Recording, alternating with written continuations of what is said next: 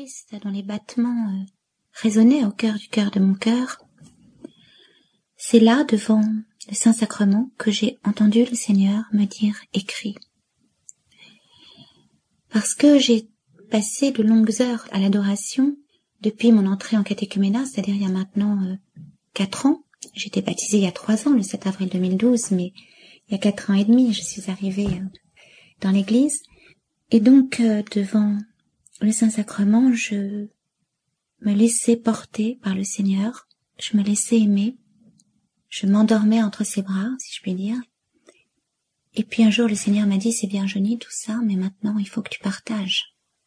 Il faut que tu donnes cet amour aux autres. J'ai soif des âmes, et je veux que tu m'amènes des âmes. J'ai compris que la vie était courte, qu'elle ne tenait qu'un fil, qu'il était urgent d'écrire.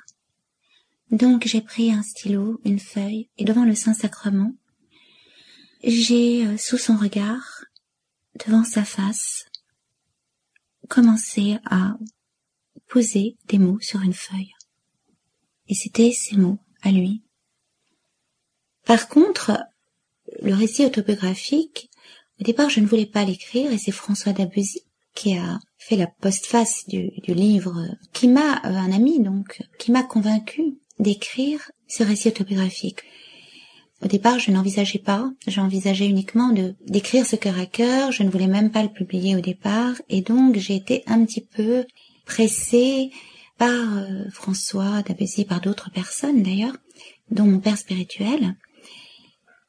Le récit autobiographique, c'était difficile pour moi au départ parce qu'il a fallu revisiter des moments de ma vie très difficiles, des dérives, des deuils, des épreuves, mais très vite, je me suis rendu compte que quand j'écrivais ce texte chez moi, cette fois-ci, le, le récit biographique, c'était sous le regard de Dieu toujours. C'est-à-dire, c'était avec lui, en lui et pour lui. Et très vite, je, par moments, je m'arrêtais et je priais. Et c'est devenu une action de grâce. Une mémoire vive de tous ces instants dans ma vie où le Seigneur est venu me rencontrer. J'appelle ça tous les petits cailloux blancs de la grâce que j'ai suivis pas à pas et le fil rouge des épreuves, voilà. Mais toujours le Seigneur était là. Et donc, euh, ce récit autobiographique est devenu très vite un chant d'amour aussi. Véronique Lévy, vous parlez très bien de la femme et chantez mieux encore la beauté et la dignité de la féminité. Y a-t-il une parole que vous souhaitez partager avec les Marie-Madeleine d'aujourd'hui? Avant mon entrée dans l'église, j'ai eu, euh, comme le dit mon frère, un pic un pic, une rencontre avec le mal. C'est-à-dire qu'il y a eu un moment de ma vie où je me suis vraiment perdue, à travers le regard des autres, et notamment le regard des hommes. J'irais, comme je dis, je le dis, de bar en bar, euh, de bras en bras. C'était la ronde des amours euh, éphémères, comme je l'ai écrit. Et euh, c'est vrai que je me suis rendu compte que dans cette société, le regard de l'homme sur la femme et le regard de la publicité, le regard de, de la mode, le regard est un regard qui fragmente la femme, qui la décentre, un regard qui peut tuer quelque part. C'est, c'est très dur ce que je dis, mais les femmes parfois pensent être libres, mais finalement c'est une liberté, une fausse liberté.